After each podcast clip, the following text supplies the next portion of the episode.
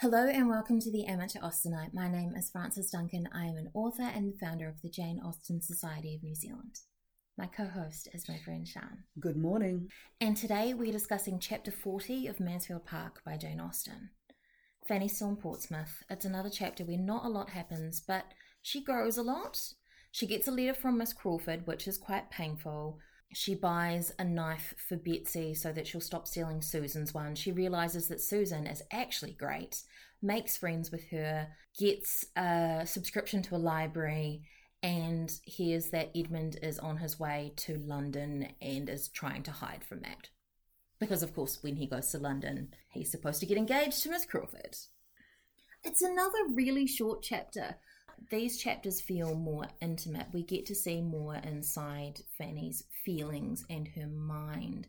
And Sian was saying that we get to see her maturing in this period. I think so. The act of taking out a subscription at a library is an act of an adult. She's independent for the first time. independence. And other people, by her choices, will see you know her intellectual and cultural choices because it's there on paper. She has borrowed these books from a public subscription library. I think finding good in Susan is also a sign of that growing maturity. Because she's quite friendless until she picks up Susan as a friend. She saw nobody in whose favour she could wish to overcome her own shyness and reserve amongst the acquaintance of her parents. And they think, all the people think, she has ears. She's been bred out of her own society now. Yes, this is one of the challenges you have with the class system. They don't like people moving classes.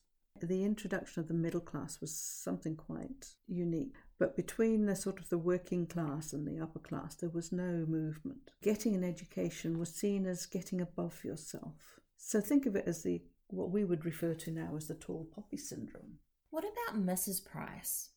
Her sisters married into gentry. Did she really marry down? Yes, that's why Mrs. Norris was so angry. She married to disoblige her family. Yes. She was a very attractive woman. Her other sister had married this extremely eligible baronet. She threw herself away on a lieutenant who there's no evidence at that point that he was seen as having any form of potential, as if he might become a captain or an admiral. Didn't seem to have had the contacts. They were the Miss Wards, and we aren't given much about their family except that their uncle is a lawyer and that Miss Maria, who is now Lady Bertram, had £7,000. Which So- is a reasonable amount of, for a dowry. Not a lot, but a reasonable. Makes her relatively eligible, but would not necessarily have made her eligible for the Baron, for Sir Thomas. No, when you consider that the woman that Wickham chases in Pride and Prejudice is 10,000. It makes me wonder what status the wards were because we're never told that they're gentry. Her uncle is a lawyer, but that doesn't mean that her father isn't a gentleman, but her uncle didn't inherit, so therefore went to Exactly. become a lawyer. So they probably were gentry, because that's how Mrs. Norris also married the clergyman and everything and had the education and the background.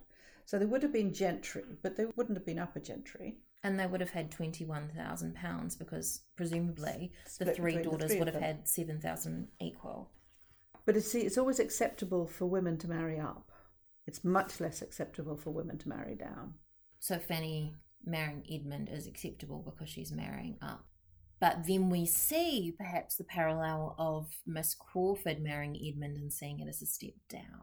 Because although he is the son of a baronet, he's a clergyman. Yes, and he's, He's- not going to inherit. He's She's- still a gentleman, but it's not quite the gentry. same rank. He's gentry and he doesn't own land. Mm. From her mother's acquaintances and all the other young women there, they have nothing they can talk to her about. She's not a lively conversationalist. And to many people, people concede that shyness as being superiority. We have the same thing in Pride and Prejudice with Miss Darcy. They assume that she's proud, but she's actually just really shy. Yes. But it's lovely that she realizes Susan's worth. Susan saw that much was wrong at home and wanted to set it right. And that way, she and Fanny are really similar. They both want to be useful and they want to make things right and good. And Fanny resolves to give occasional hints to Susan about how to be better, and then she receives the blessing of affection in return and hopes to be useful to a mind so much in need of help. And it comes back to this need to be useful again. And that's very much Fanny's personality. It's part of her worth that she adds value to other people rather than value to herself. She recognises that Susan was brought up in the midst of negligence and error, and is surprised that she should have formed such proper opinions of what ought to be. In this bit, I laughed when I read, She who had no cousin Edmund to direct her thoughts or fix her principles. Fanny is very aware of the role that Edmund has taken in forming her mind. If she'd been left abandoned, if he'd ignored her, what would she have been in that family? She would have almost been personless. She just would have run errands for Lady Bertram, Yes. been bullied by Mrs. Norris. The two older girls would have just used her as well. She would have had nothing, less than nothing. She'd almost be nothing. Yes. She'd have been a cipher. And she was 10, remember? So she was younger than Susan, who's 14 here. She would have been completely lost in the house, but she didn't. She had Edmund, who educated her, opened her mind to this wider thing by introducing her to books, to thoughts. Susan's had a lot more exposure by nature of where she lives. In many ways, she's much more worldly. Edmund also gave Fanny affection, which it seems like no one in the house will be giving Susan. She's at that terrible age where she's not the spoilt baby like Betsy is, but she's not a boy, which is really, in those days, the only thing that mattered, She's probably desperate for affection. and wouldn't necessarily know it. But she does know she wants more than what she's seeing there. She sees what could be. Now, where she's learnt all this from is interesting. We don't hear from that. But she does have a sense of right, what's not right. I think this is the nature versus nurture debate. This is potentially just part of Susan's nature. yes, this could well be. Presumably, she's seen that the house is a shambles, there's no peace and quiet. She has no right to her own property. Fanny refers to her stay in Portsmouth as her exile from good society. so she's actually looking forward to letters from Miss Crawford, which she used to think an evil. The letter eventually comes, and it's revealed that the reason there is been such a lapse, not only because Fanny is not with Edmund, but Henry is not with Mary, to mm. remind her to write to Fanny. Miss Crawford mentions seeing the cousins. Oh, that must have been. Dear Julia and dearest Mrs. Rushworth, we seemed very glad to see each other, and I do really think we were a little. We talked previously about Miss Crawford's other friendships and how they're not real deep friendships, they're quite surface, they're social friendships, so she doesn't have people she can rely on. But Maria and Julia have never really experienced those. They've been stuck in the country. They've had each other, even though they also have a lot of spats, but potentially to them, their relationship with Miss Crawford was a real friendship. They were actually, Looking forward to seeing her. and Miss Crawford was potentially surprised herself at being happy to see them because she's not used to that. She's not used to caring about people to the same level. But she is a bit mean about Mrs. Rushworth. It's obvious somehow that the sisters have been informed that Henry wants to marry Fanny and says Julia was in the best looks of the two, at least after you were spoken of. I can't believe she's writing this to Fanny. It's so inappropriate. I know. She's oblivious. She goes on to say that Mrs. Rushworth has a fancy house. Henry could not have afforded her such a house. I hope she will recollect it. Which actually is very unfair. It wasn't as if she rejected Henry Crawford. Miss Crawford is pointing out obviously Mrs. Rushworth is not over it because she's uncomfortable at this point. Could argue that that makes it all the more inappropriate to talk about. Basically, Maria has an obsession with Henry Crawford. And it's particularly worse when she's realizing now that the money is not compensating. He's not hard enough, or smart enough, or charming enough. He might be rich enough, but he's lacking in almost every other area. Yes, I would hardly call him totally unpleasant because he doesn't seem to be. Well, actually, he does talk quite a lot about hunting, if I remember rightly, doesn't he? He doesn't seem to have many charms about it apart from his money, and of course his dominating mother. Though she does take herself off to Bath. She does take herself off to Bath. Maria had been a different person. She could have worked on Mr. Rushworth. To be the dominator. To be the domineering wife. I did not say dominatrix. Oh dear, I don't really think I want those visions of Mr. Rushworth in bondage. I Yep, think we there can they get rid of those. Yates is mentioned again, and he is still showing attentions to Julia, but Mary says that she ought to do better. I have to say, Mr. Yates has been constant. He seems to actually care about Julia, and, And I he think did, he's a lightweight, but uh, he's not playing around with her feelings at all. Then we have the knife. which I still think is such a weird storyline. Could it not be like a mirror or a comb rather than a knife? I don't think we're thinking of a stabbing instrument. I know, but I still want it to be a dagger. Fanny second guesses herself a lot before actually spending the money. You know, a fork was actually a recent invention How recent? for dining. I don't know, 16, 1700 or something like that. Hmm. You know, people used to use the dagger to cut the food up. They didn't used to eat necessarily daintily. They'd have a spoon. Fanny's really unsure of whether it's going to be seen as pretentious of her spending her money. Susan's really concerned that when she does that, it's Fanny reprimanding her. But Betsy handsomely declared that now she had got a knife so much prettier than Susan's one, she should never want that one again. And it gets rid of one of the biggest arguments that's been ongoing in the house. Yes. Fanny actually makes a noticeable difference. Suddenly it's like, oh, this was a little thing, but boy. Big difference. And it's also very much the start of the relationship with Susan when Susan expresses her fear that she was being reprimanded. Because Susan has a much more open temper than Fanny, she can say, This is what I'm feeling. Yes. Fanny doesn't do that. That's right. But because she opened herself up and said, I'm really worried you think I'm a horrible person because I fought with my sister, it gives Fanny the opportunity to say, No, I never thought that.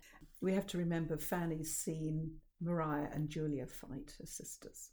So she knows it happens, even though she herself never did any fighting or standing up for herself. She wouldn't have made a judgment call in the same way, and she would have seen the unfairness. So she and Susan form a little team and create their own little oasis upstairs, cold like the East Room, mm-hmm. but peaceful. And Susan's starting to learn to be quiet and enjoy the quiet. Because she does lean a little into that bustle, probably mm. because that's what she's been raised with and she thinks it's normal. Well, also, in an environment like that, if you don't speak up, you're completely lost. Mm. Which Fanny would have been. Yeah. I particularly love this line, and I'm surprised I have never seen it reproduced elsewhere. Wealth is luxurious and daring. Fanny has money that her uncle gave her for this trip. And because of that, she can subscribe to a library.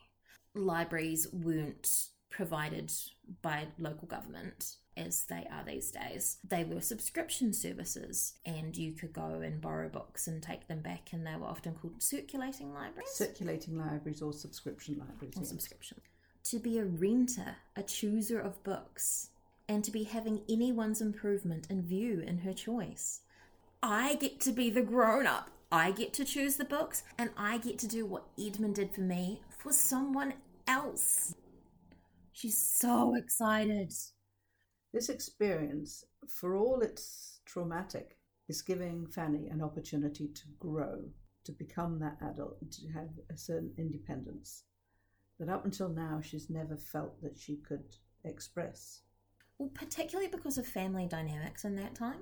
Until such a point as she leaves her father's or her uncle's house, she is subject to them. Because she's now somewhere in between, she may be living at her father's house, but she's not really under his authority. She's not directly under her uncle's authority. This is the first time she really gets to be an independent being.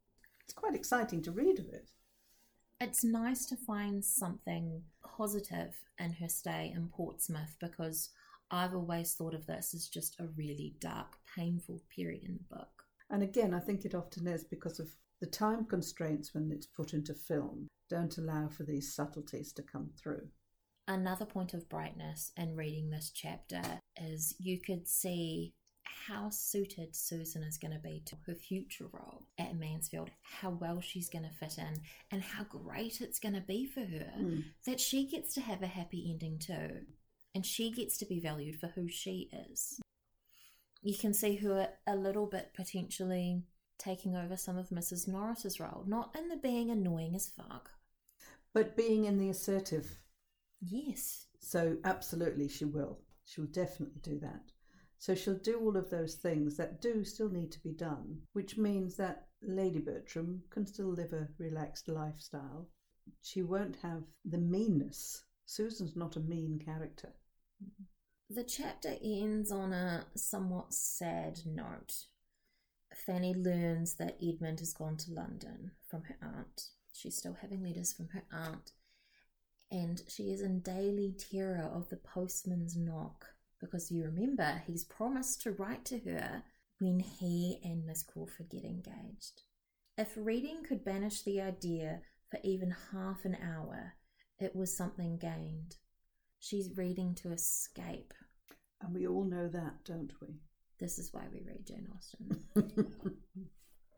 I'm finding more in this reading than I have for a long time because we are reading it at a completely different level. I'm seeing the relationships which I never noticed before. Susan just sort of like appeared out of almost thin air, whereas I'm seeing a lot more. I think reading it one chapter at a time, really taking the time to look at what's said and to discuss it, does make you appreciate it that much more.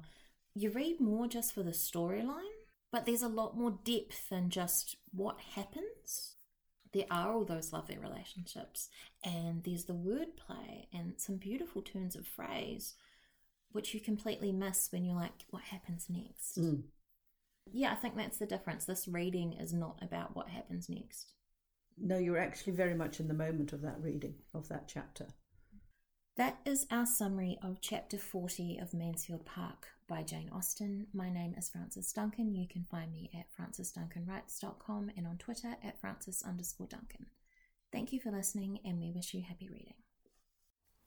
Just popping back in to let you guys know that we have merch now. I haven't actually got merch with my face on it. That seems a little weird to me, but if you really want it, let me know and I'll do that. There's merch of the Jane Austen Society of Aotearoa New Zealand's logo, uh, some Jane Austen merch, and some Pride and Prejudice, heavily Pride focused merch too. It's on Redbubble and the link is in the notes. Happy buying!